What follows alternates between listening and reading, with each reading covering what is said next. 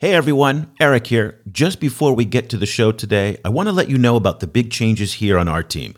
We've now got six editors in both Asia and Africa producing some great journalism every day on what the Chinese are doing throughout the developing world. No one provides this kind of daily coverage about the Global South from the Global South. And that's why governments, think tanks, and investors around the world read our newsletter every day and rely on our website. If you'd like to find out what they're reading, and get a truly unique perspective on China and the world, subscribe today. Subscriptions are super affordable and you get 30 days free just to try it out. So go to chinaglobalsouth.com slash subscribe. Once again, that's chinaglobalsouth.com slash subscribe. The China in Africa podcast is brought to you in partnership with the Africa China Reporting Project at Wits University in Johannesburg. The ACRP promotes balanced, considered reporting on China Africa relations through training programs held throughout the year. More information at africachinareporting.com.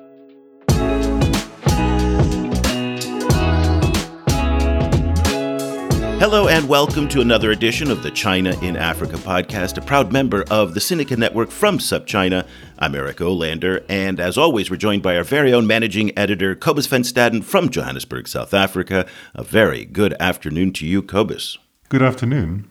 Hey, Cobus, quickly before we get started, I just want to give a shout out to our new Patreon supporters, Stefan, Newt, and John. Just such a heartfelt thanks to all of you for supporting the work that we do. If you would like to help support the podcast and the China Global South Project's work, we would be so grateful. You can go to patreon.com slash China Africa Project. Thanks again to Stefan, Newt, and John. You guys are all heroes to us here at the China Global South Project. Okay, let's get started, Cobus.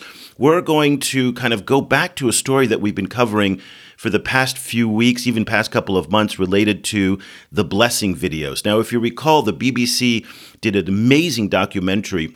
What was it about last month or so? Yeah, about a month and a half ago or so. Yeah, and they exposed this awful exploitative video business where Chinese online users will basically pay between $15, $20, upwards sometimes as much as $70, $75 for these videos where people will hold up signs or they'll ask people to dance. Oftentimes they're quite benign, quite innocent, but many of the videos are highly exploitative involving children.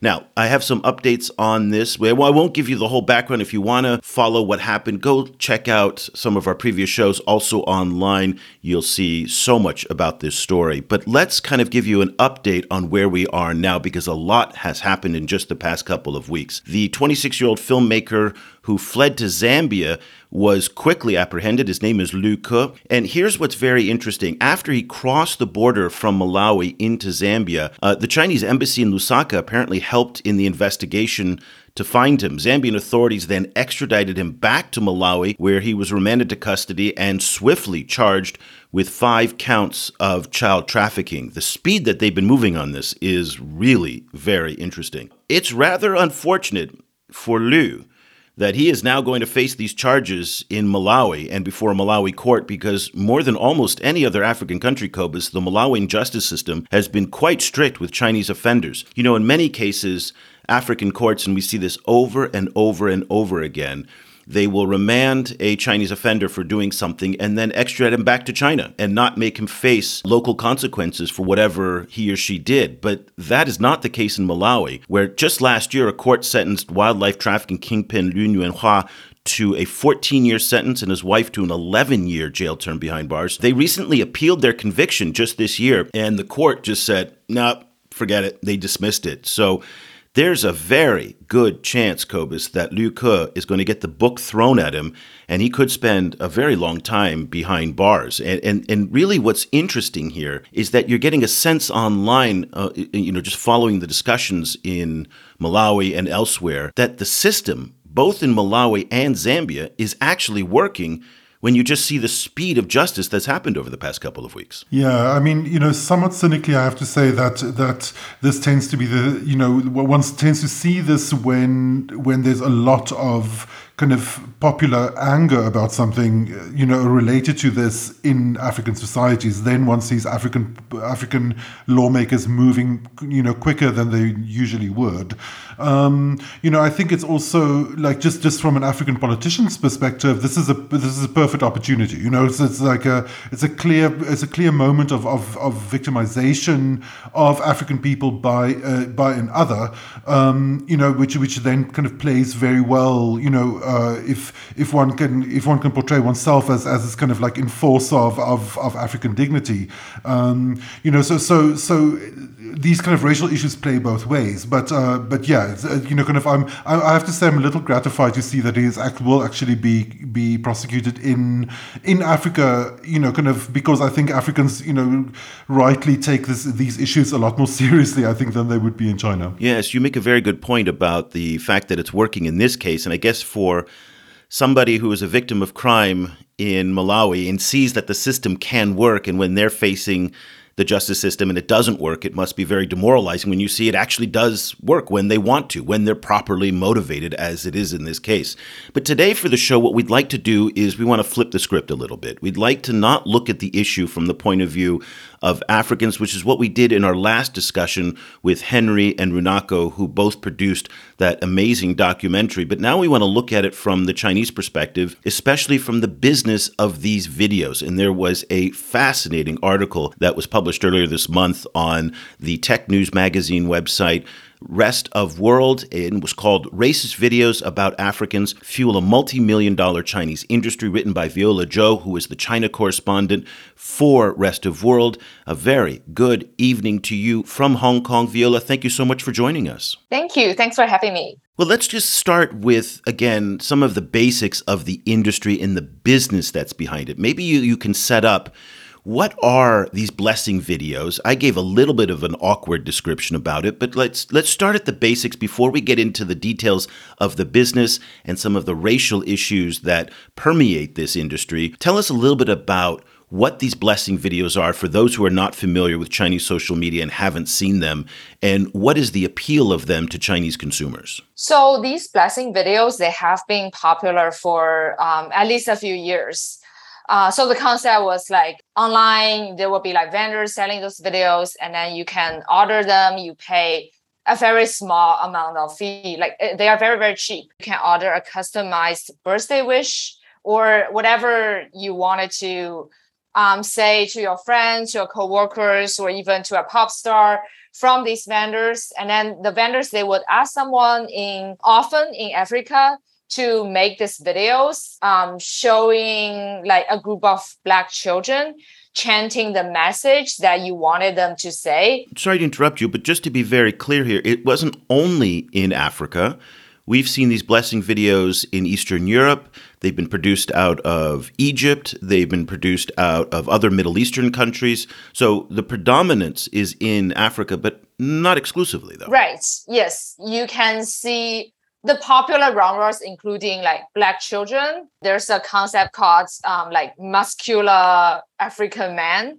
Like another popular thing would be ukrainian women and uh, egyptian men i think. And um, there are also like other types from other regions. And did these start always featuring foreigners or, or was there a blessing video industry in china before foreigners got involved they only feature foreigners. Oh, it's very interesting. Um, at least they are not mainstream, but like these type of videos featuring black children, especially, um, they are kind of mainstream. So like most of people or like many people have seen them online. So let's talk about the mechanics of how the business works. A couple of years ago, when the issue first arose for us, it was on the uh, Alibaba's massive e-commerce shopping platform called Taobao, Tmall and people would advertise these videos on Taobao. Alibaba then banned them from Taobao. And Taobao, by the way, is kind of like in China, the combination of Amazon, eBay. I mean, take all of the online shopping sites that you have around the world, bundle them up, and they come out to be a fraction of what Taobao is. You can't overstate how important Taobao is in Chinese society. But so when Taobao took them off, everybody thought, well, this is good, this is progress. But as your reporting reveals, that didn't slow the industry down.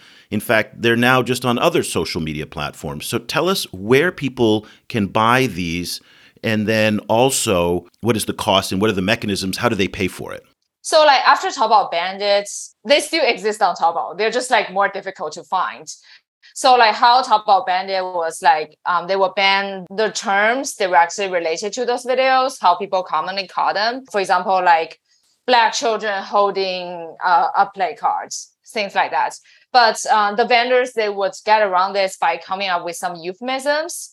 Uh, maybe they don't mention black children, or they only call it like birthday wishes. And then if you search those, those terms and then you look very carefully, you can still find people who sell those things kind of as an underground business on Taobao. And also like some vendors, they have moved to other platforms like WeChat. Um, they will advertise those videos uh, in their kind of in their WeChat, um, in the WeChat moments. It's like a, it's like a Facebook timeline.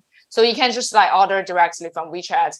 And also, if, if you look on Weibo and uh, on other social media platforms, you could still like find those vendors. It's just like more difficult to search for them. So, Weibo, for those of you who are not familiar with it, is a site that is similar to Twitter, but a lot like Facebook, where you post pictures and there's comments and you build a community that way. Go ahead, Cobus.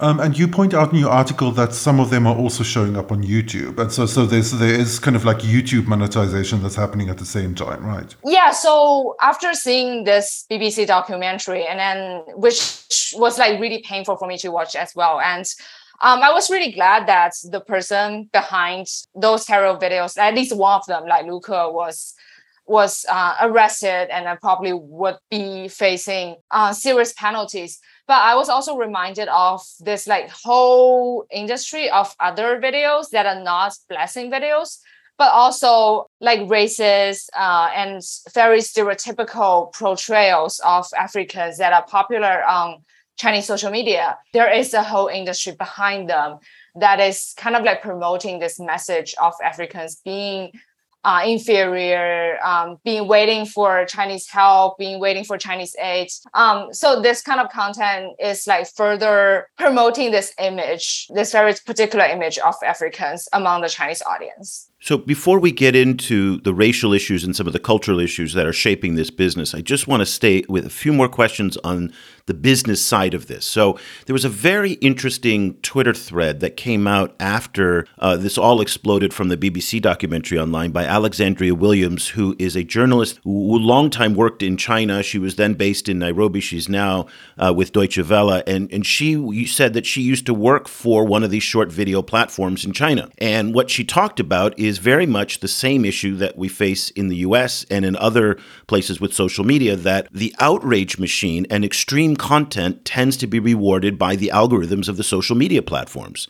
And so, for as much as we don't like these videos, as offensive as they are, as exploitative as they are, they show up in search. And the search engines and the, and the, and the social platforms like it because they generate traffic. So, the mechanics of this, in terms of what China says, we're cracking down on this, we're trying to curtail this is actually not true because the business behind it in social and search elevates these types of extreme videos. There was also a very interesting report in the South China Morning Post, and Viola, I'd like to get your take on this as well, is that the demand for these blessing videos went up during the lockdowns in China because people were isolated inside, people were stuck, they, and these videos gave them a sense of, you know, it was fun, it was neat. You could send a message by email or by text to somebody all the way on the other end of the world, and people start dancing for you. And so the blessing video actually boomed during the lockdowns earlier this year. So, despite what Chinese officials have said, there actually has not been a curtailment of this industry. The social platforms that traffic these videos reward them by surfacing them up in search. Tell us a little bit about the availability of them in the past, say, six to nine months leading up to the BBC documentary. Yeah, so um, even like I think that was like around 2017 that Taobao banned those videos from its platform. But you can still like see from time to time uh, like similar type of videos on social media platforms because those companies they are profit driven. They don't have any incentive to take down any popular content from their platforms because those content generates clicks and then the social media companies they need clicks to to make profits unless the government tells them to, they wouldn't have any incentive to take down those content. Uh, on the other hand, the government also doesn't have a strong incentive to order such a crackdown. Before that BBC documentary was released and kind of like triggered a backlash in Africa, like the Chinese government, they have a lot of things to worry about. And then they just don't see this kind of like racist content as an imminent threat to itself. So like those content would be kind of like going viral uh, on its own without too much interferences from the authorities. And yeah, like I think it's a good point that during the pandemic, when people couldn't travel, a lot of people wanted to see this kind of like exotic content, especially that they enjoyed seeing like people of another race or people from another country kind of like serving them in some way. Oh, they are doing what uh, we are telling them to do. Um, like in Africa, in a far away place. So yeah, I, I, do think this like this isolation during the pandemic has contributed to their popularity. So in, in, your your reporting, you know, doesn't only in this particular article doesn't only focus on the blessing videos themselves, but like locates them in a wider kind of range of videos, including these weird kind of like beauty contest videos and you know kind of other kinds of like different kinds of representations of of Africa and different kind of video, like kind of viral videos that, that pull Africans in. Um, but one of the one of the aspects that I wasn't aware of was how much kind of product placement is happening in these videos. And you point out that it's that that aspect, the product placement aspect of it, is actually this multi-million dollar industry. Um, so I wonder if you could talk a little bit about how these about how product placements work in these videos. China has a massive influencer economy. And then in this economy, like if you are good at making videos, there are many ways for you to monetize that skill. The first way is like YouTube. So like the platforms they will pay you if your if, if your content generates clicks. So YouTuber also pays users if they ha- choose to have AdWords kind of like in front of each video or like in, in the middle. So similarly, um, several Chinese um, video platforms they also pay content creators if the videos are considered kind of like war like worth um, advertising. And um, another type is product placements. So if you are a successful um, vlogger and then companies they can contact you um, either by like dm you maybe and then the social media companies they also have some mechanism to pair uh, content creators with companies that needs advertising so you can choose to place your products in those like Africa related videos. For example, like one video I found during my, my reporting was um, this like uh, influencer in Kenya. Um, usually he would post videos of himself being surrounded by African women, uh, and then they would like dance together or sing together. And then one video he was advertising a Bayer mosquito spray. And then the video was like, Africa has a lot of mosquitoes. That's why you need this Bayer mosquito spray. Um, and later, like we contacted Bayer, we, we were asked about this video, and then they took it down. They said it was a Chinese uh, distributor's decision to play this product. And another way to monetize is through like fans tipping. So like when you are watching a live stream or you really like an influencer, you could pay them. Uh, you could send them virtual gifts and then they can like exchange those gifts for money. And the last way, probably the most lucrative way, is live streaming e-commerce. So several um, influencers in Zambia they were running daily live streams. So every day during China's evening time, they will host um, several hours live streams where um, they will do a lot of things with their African employees. Um, maybe they would like sing together, or they just sit there and chat or often it was like a Chinese host speaking to the camera, uh, and their African Black employees would be on the background sitting there uh, without understanding what the host was saying. And also like beauty contests. Yes, I, I saw like several um, influencers. They they held this like beauty contest parading Black women, and then they kind of like made jokes about them uh, even like asking them to repeat Chinese sentences that they couldn't even understand. Meanwhile, they asked the Chinese viewers to kind of like be the judges. And the Chinese viewers would post live comments about, oh, this woman is more pretty, that woman was less pretty, like things very like misogynist comments like that. Um, and then during those shows, like the influencers, they will be selling all kinds of products, snacks, um, clothes or like chili oil. I've seen it, um, or just like groceries, tissue papers. The top ones they could make, they could sell uh, millions of dollars worth of products in in just a few months. So, just to clarify some of the points that Viola made, and this is great, Viola, for laying it all out for us, but there is a very wide spectrum of Chinese content creators in Africa and in China creating some of this content. And it really extends from, you know, the highly exploitative, what we've seen in what Viola, what you've laid out, also to a lot of Chinese streamers and, and content creators who genuinely want to show a more authentic, more accurate side of life in Africa. I mean, it goes from one extreme to the other. Now, many of them have been swept up in what has been a Chinese crackdown since the, the, the BBC documentary came out and there was an international outrage. Weibo has banned certain words now, uh, Heigui being one of them, and that's effectively the Chinese equivalent of the N word. And so that shows that some action has been taken also, Viola, you mentioned in, in your reporting that they have now just kind of put a blanket ban on, on the live streamers from Africa, regardless of who they are. Whether they're engaging in some of these more exploitative activities or they're doing some of the great cross cultural introductions that are more sensitive, trying to educate people, all of it has been banned. Can you talk a little bit about what's happened in the past couple of weeks in the Chinese reaction? Weeks after the BBC documentary, I saw kind of like a quiet crackdown across different Chinese social media platforms. It was, it looks like something that was ordered by the government because like all the platforms they did this at the same time. So first, if you search Africa on the video platforms such as like Douyin, which is like China's TikTok, uh, Kuaishou, um, on Xiaohongshu, which is like kind of similar to Instagram, uh, you will not find any accounts uh, with the term Africa in its name. Uh, it just like shows no no accounts except for a few verified accounts. For example, like China Africa Association of uh, some province, things like that. So you will not see any individuals with the name Africa in their in their handles. So all of these these influencers who spent years building up their audiences, some of tens, hundreds of thousands, were just wiped out. Um, they're still there. It, it's just like you cannot find them. So the platforms they kind of they have like kept them hidden there.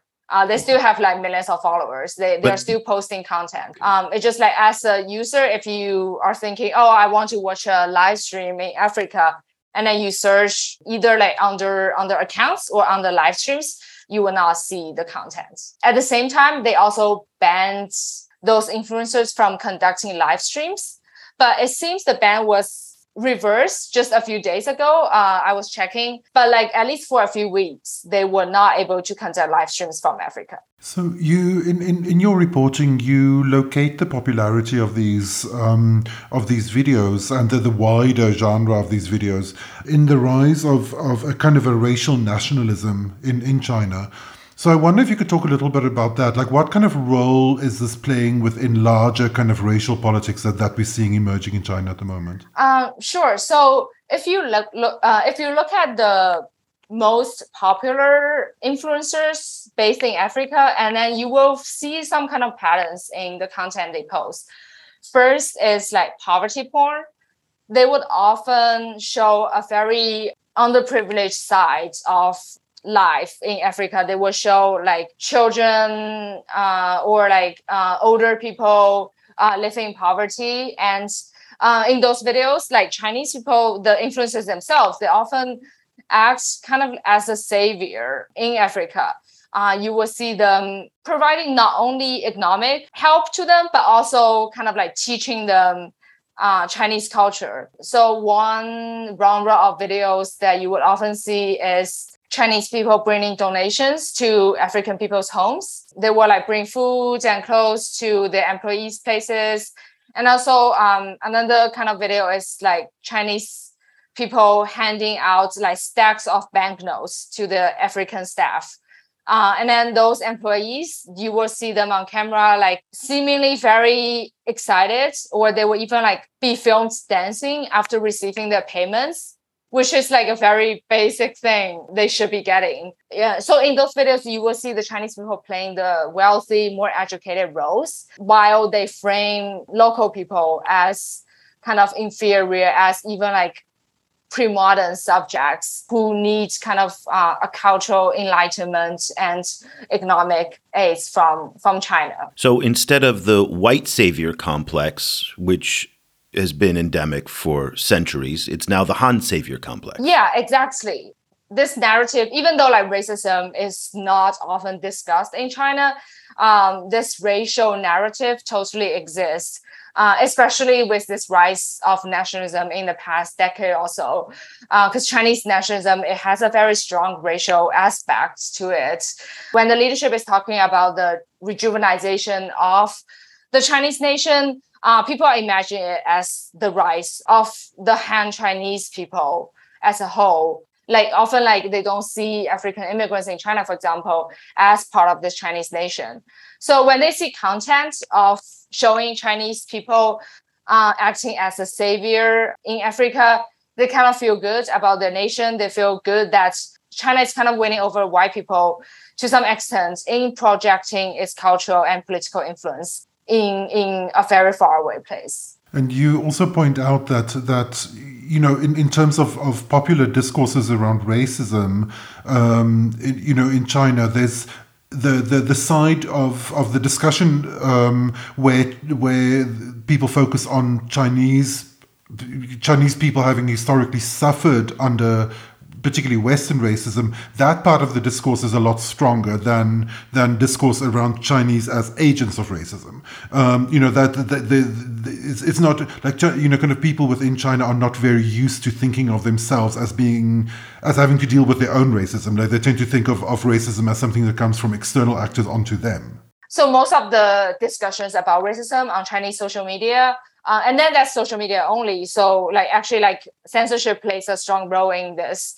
Um, that most of the discussions about racism is about um, Chinese people being the victims, suffering from kind of discrimination from uh, Westerners, Americans in particular.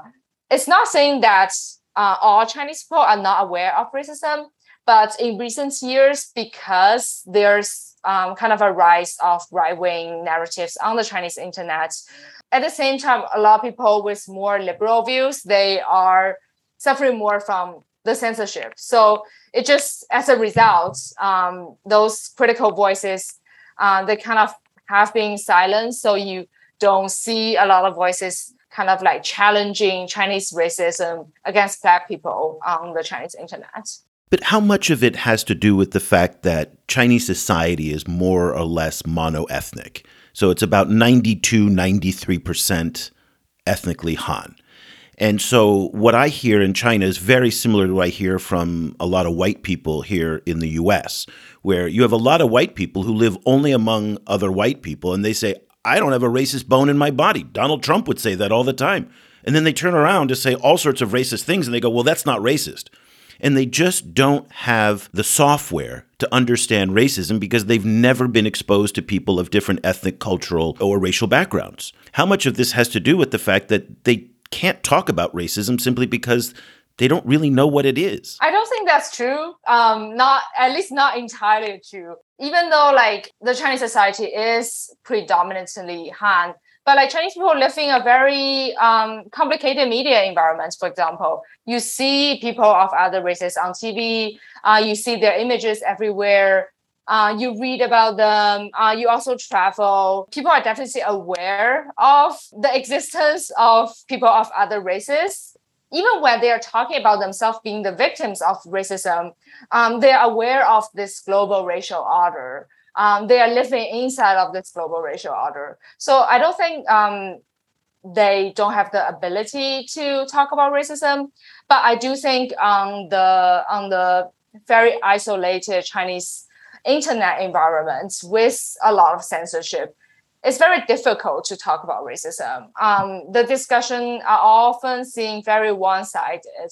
Uh, for example, uh, a few years ago, there was the government kind of like had this new policy on issuing permanent residency to foreigners in China. And then this uh, it triggered this like very strong backlash uh, from Chinese citizens about um, having like black people receiving Chinese green cards So they had this anxiety. What if like China became more black in the future? So they they're definitely talking about racism. They're thinking about racism. It just I think there's not enough voices that could challenge the Chinese racism against black people uh, at least on the on the Chinese internet. Um, you mentioned this this kind of idea of of a, kind of a global hierarchy of races, um, and I've I've read very kind of interesting research, like historical research about that kind of locating when those those kind of texts arrived in China and kind of late in late kind of 19th century around there and then you know how how they were kind of like taken over from kind of racial kind of racialist kind of thinking in in Europe and then you know kind of incorporated into thinking in China. I wonder if you could talk a little bit about that this idea in China about like global hierarchies of different kinds of races. Um, yeah, I was also asking a researcher who uh, studies the history of blackness in Ch- in the Chinese culture about this. I think there are debates about where this kind of hierarchy came from.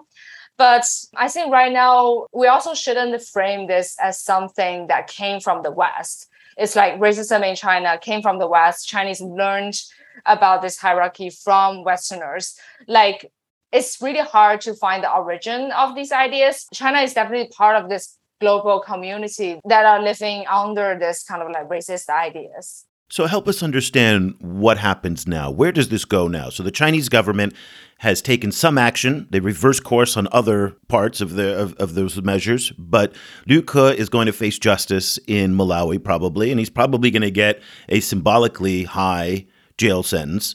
What happens next, especially from the business side of you? Next year at this time, are there going to be these blessing videos and these exploitative videos, or do you think they're going to be wiped out? What sh- what should we know about what what to expect?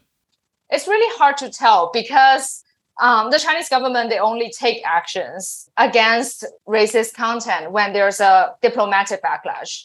Because domestically, they actually don't see racism as a threat to its own. Um, the government doesn't see racism as a imminent threat to its own rule.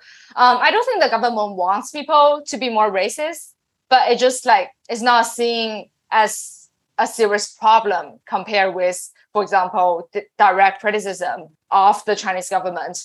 Um, actually, it probably sees like liberal voices, um, voices that are against racism, that also against feminism, against um, authoritarianism um, as a bigger threat. So they kind of like clamp down on those voices first. But after this kind of like diplomatic backlash triggered by the BBC documentary, the government placed sweeping ban on all those live streams from Africa on all those accounts. It really interestingly, over the past months, I saw because I follow them during my reporting, and I saw some influencers because they were banned from doing live streams in Africa. They moved to other countries just because of the ban, so they couldn't make more African content. So a few of them, a few of them moved to Nepal, so they can live stream from there so it's really hard to tell like maybe after the the anger towards these contents eased over time the government would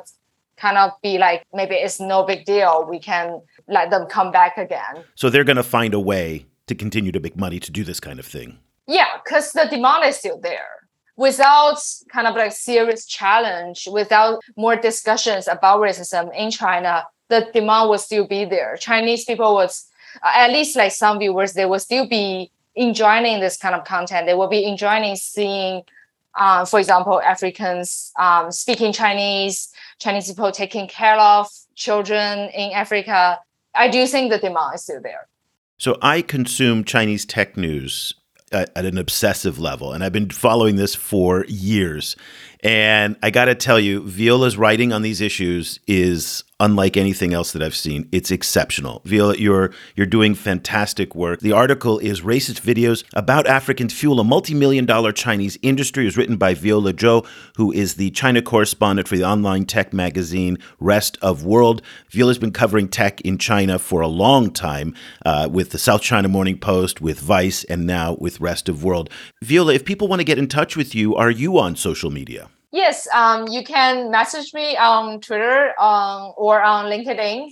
or can just like email me um, at viola at restofworlds.org. And what's your Twitter handle? My Twitter handle is um, Viola Zhou, um, Z H O U N Y I. We will put a link to Viola's Twitter handle, plus the article and some of her other reporting in the show notes. Viola, thank you so much for joining us. We really appreciate you staying up late this evening. Uh, it's fascinating. And once again, thank you for such great reporting. Thank you. Thank you for having me. Cobus, that was such a treat to hear from Viola about these issues that she covers, especially because of the fact that she's in Hong Kong, she's Chinese, and she has a perspective on this that we really don't get to hear very often. And I feel like she helps to fill a very important hole in this discourse where too often we've been looking at this story and the documentary and the blessing video controversy from the African point of view, which is very important, don't get me wrong. But understanding it from the business and racial point of view from the Chinese side is just as important. She brought up one issue that I wanted to get your take on about the role of media. And I've been thinking about this in the context of Chinese media because when you see a lot of the portrayals of Africa and Africans in Chinese media, and recently this was very high profile with a Tencent miniseries that came out called Ebola Fighters. And the narrative on Ebola fighters you know, it was, it was one of these miniseries, six, seven part miniseries, like we see on Netflix. And it was basically the Han Savior complex that she talked about. We also saw this in Wolf Warrior. And this was from a couple of years ago, that huge blockbuster where the Chinese kind of savior complex comes to Africa, to some fictitious African country, kills lots of white people, and then saves Africans. And so the context behind these videos and surrounding these videos within the broader Chinese media space, I think in many ways fuels the industry of exploiting people through these blessing videos and, and other ways like this. What's your take on that? Yeah, I, I can I can see that point. The um, I think I think it, it, it to my mind it, it also fits into it fits into a wider kind of narrative that that's being told. I think about China as a kind of a you know as this the, the, the, complications of, of the narrative that, that China has with the global south right kind of which is a combination of we're all developing countries and yet we are also a natural leader for developing countries. You know so so there's always this kind of like ambiguous kind of like double aspect of, of that uh, you know kind of in that narrative. And this sense seems to me to kind of really play into that um, also because you know, like a lot of um, like a, a, a, a, uh, uh, year or two ago, when the last time when when uh, during this this spring festival broadcast, when there was all of these kind of scandals about about Chinese performers performing in blackface, around that time, I I, I argued that that a lot of this, you know, kind of is a way for for Chinese for for for the the enhanced or the in, enlarged Chinese kind of global global presence to be explained back to Chinese people.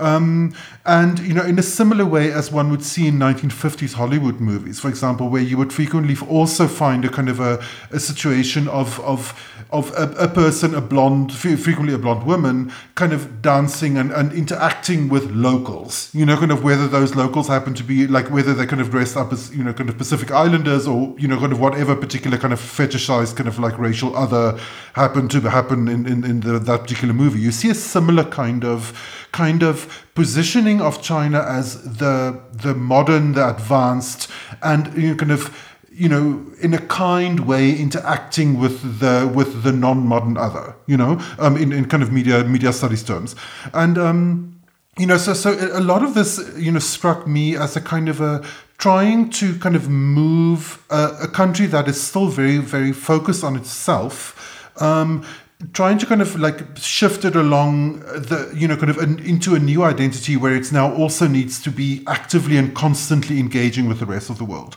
Um, you know which which which is a, a, kind of a it's, it's a normal kind of like process for a superpower to take but it's never it's never a very smooth one. And um, you know and and the flip side of that is today we, we, we featured this really interesting article about Chinese social media responses to the Sri Lanka debt crisis, um, and particularly like all of this anger, this kind of popular anger in China about possible possible kind of um, you know Chinese kind of concessions or losses in in the resolution of the of the Sri Lankan debt crisis, and you see there the flip side of this issue, right? Kind of like oh you know because the the flip side of of we're very kind in the re- in the rest of the world, and all of these people are grateful to us for our help. The flip side of that, and you see that a lot in, in, in, white racism as well, is we are out here in the world doing all these nice things for other people, and they are not grateful enough. Um, you know, so so so like this is a kind of a it's a miasma, right? Kind of like it's it's it's it's it's one of these. It's it's a very complicated discourse that tends to that tends to be messy on all of the different sides. But but in in the end, like what what what one of the jobs that this discourse does is to make people more used to some kind of like global role and this kind of exposure to the world. And so, you know, so, so to a certain extent, I think that it's going to be very interesting to see where all of this is going. Um, you know, particularly against the, the background of very strong narratives of victimization and racial nationalism that's, that's happening in China at the same time, and a government that's very that's generally relatively happy to let those discourses run because it, it serves other purposes for them. Um, you know, so, so, I think all of this is emerging is very interesting, but it's also I think emerging as quite a possibly dangerous situation. It is, but at the same time, Cobus, when I was listening to everything that you were saying, it's fascinating because there are very stark parallels to the discourse here in the United States as well. And in many ways, what the Chinese are saying is not that unique or exceptional. So you talk about this sense of victimization and this this sense that we're doing all this for others, but they don't appreciate us. Uh, that is very much part of the white conservative narrative in the United States that fuels the GOP and the Republican Party, and that was very much part of Trump. You ask the average American how much money they think they're spending to help other people. And they think it's like 10% of their budget. It's actually one one thousandth of the US federal budget but yet there is this sense of victimization that everybody's ripping us off, everybody is taking advantage of us. And here in the United States, there's a sense of white grievance as well that fuels the right. And so it's just interesting how social media is fueling a lot of these these narratives, but this populist victimization narrative is not unique to the Han or the Chinese. Again, not meant to excuse anything that they're saying, but I just hear a lot of parallels in what you were saying to what I'm seeing here in the US as well. So, sorry to interrupt you, um, but like, just continuing on that point, I completely agree with you. And like one of one of the one of the kind of additional parallels that I'm seeing is this, you know, this this fight in the US in, in certain certain states in the US where they're trying to to outlaw kind of racism education. You know, um, this this kind of and particularly around around this kind of talking point of critical race theory, which is kind of absurd. You know, kind of like focus on critical race theory in in, in some Republican races. But the the issue there is you know is around this issue of not wanting to make white people uncomfortable, right? Kind of not wanting not wanting to to kick off the entire process of questioning one's own subjectivity that that as is part and parcel of of questioning institutional racism. And you know kind of and and it's it's very interesting for me to watch this parallel process happening within the US and in China because as an Afrikaner, and particularly as an Afrikaner that, that happened to come of age at a moment in the 90s, I was one, I was, was you know, kind of, I came of age at exactly the, the, the moment that the Truth and Reconciliation Commission was happening in, within South Africa. And one of the things that I'm realizing is that you know, the, the, Truth and Reconciliation Commission was extremely flawed in many ways, but in lots of ways it was also this kind of very rare instance of a full radical examination of an entire culture and a really like a kind of an unpacking of the racial implications of Afrikaner culture in relation to culture, in relation to commerce, in relation to mining, in relation to every single aspect of religion, like every single aspect of Afrikaans life was unpacked in this very, very critical way and, and shown to be complicit in a larger structural racist order. And as a person from that culture undergoing that process at a moment when I was coming of age, I now, in retrospect, realize how a radicalizing kind of process that is because it makes one look at one's entire life and one's ancestors and one's whole family existence in this completely different, like kind of radical, radically different reframing. And these kind of Republican campaigners around issues like critical race theory, and also I think what we're seeing in China is a resistance to that process. You know, it's a resistance to thinking to thinking differently about oneself, um, and a trying an, an attempt to kind of conserve ideas about what like these kind of like ideas of who one is, even if those ideas happen to also then include a very strong kind of like dash of like victimization narratives. You know, so so in that sense, like you know, it's it's it's very interesting just for me to see the parallels. Cobus, very quickly before we go, you mentioned Sri Lanka. Let's have a quick discussion of some of the other news that's going on this week. Obviously, this was the week that for us, the big story in our Global South coverage was the reemergence of Chinese President Xi Jinping on the stage when he met with Indonesian President Joko Widodo. We covered a lot of that. And then the burgeoning debt crisis, not just in Sri Lanka, but also in Zambia and in Laos and in many other countries. We were expecting uh, a big announcement from the creditor committee in Paris, who is working on the Zambian debt issues. We're recording this show on Thursday. They said, uh, let's see, about two or three weeks ago, that before the end of the month, so that before the end of July, which tomorrow is the last working day, if I recall, let me just check the calendar, but I think tomorrow is the last working day in, no, yes, tomorrow is in fact the last working day of the month. So if they don't have an announcement tomorrow, people are going to be very disappointed. But this is a really, really important announcement coming out of Zambia because many people are expecting it that this debt announcement will be used as a template in other countries that have large amounts of Chinese debt. Just very quickly before we go, a couple reflections on the news of the week. Yeah, the you know kind of debt is such a kind of like a multi-headed kind of monster of a problem at the moment. So so the, you know kind of we, we keep kind of returning to it in different aspects. One of one of the things that I will really kind of look out for is not only how the Chinese creditors are, are, are, treated, but specifically how different kinds of Chinese creditors are treated in the Zambian debt resolution, if there is, if that kind of detail is released. But then also how Western bondholders are going to be are going to be treated in comparison, because Western bond debt is a big part and a very un, under-examined part of these debt crises. It, only, it isn't only a simple situation where China, where Chinese debt is the only problem. Um, so, so that that I think is is, is really important. Um, the other, you know, kind of very important thing is is to is some of the kind of wider regional fallout from from uh, U.S.-China tensions, particularly in relation to to um, the to Nancy Pelosi's possible visit to Taiwan, um, and how that that might kind of of like impact wider regional dynamics, you know, kind of in in, in the area. Um, obviously, at, at a moment when when China. Um, uh, Southeast Asia relations are, you know, at, at, a moment where there's a there's a lot of action on all fronts, um, and then finally, you know, kind of also just just the kind of ongoing kind of impacts of of you know changes in China's China's economy and how that is reverberating across all of these different sectors around the world. So, if you want to find out what China is doing in the Global South, there really is no better way than to subscribe to the China Global South Project. Uh, you know, I mean, it's been so revelatory for me being here in the United States for the first time in years to see how narrow the discourse is and how difficult it is to find information, good information on these issues. Yes, you can sit there and scroll through Twitter endlessly and you can find a whole bunch of information, but it's very hard to sort through what's legit, what's not legit, who's credible, who's not credible. We've got a team of eight people who are doing that every single day who put together this fantastic newsletter. We have podcasts in French and Arabic, and our services now are, are in those languages as well. So go to ChinaGlobalSouth.com slash subscribe, and you can get a free trial for 30 days just to see what we're doing. And if you like it, then we would be so grateful for you to support our work and to continue receiving the newsletter. If you don't like it, okay, enjoy the free month, and there you go.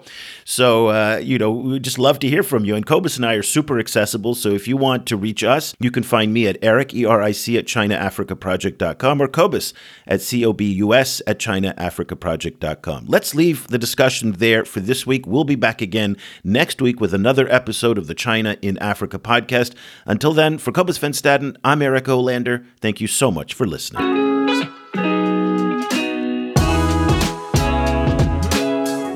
The discussion continues online. Tag us on Twitter at ChinaGS Project and visit us at ChinaGlobalSouth.com. If you speak French, check out our full coverage at projetafriquechine.com and AfrikChine on Twitter. That's Afrique with a K. And you'll also find links to our sites and social media channels in Arabic.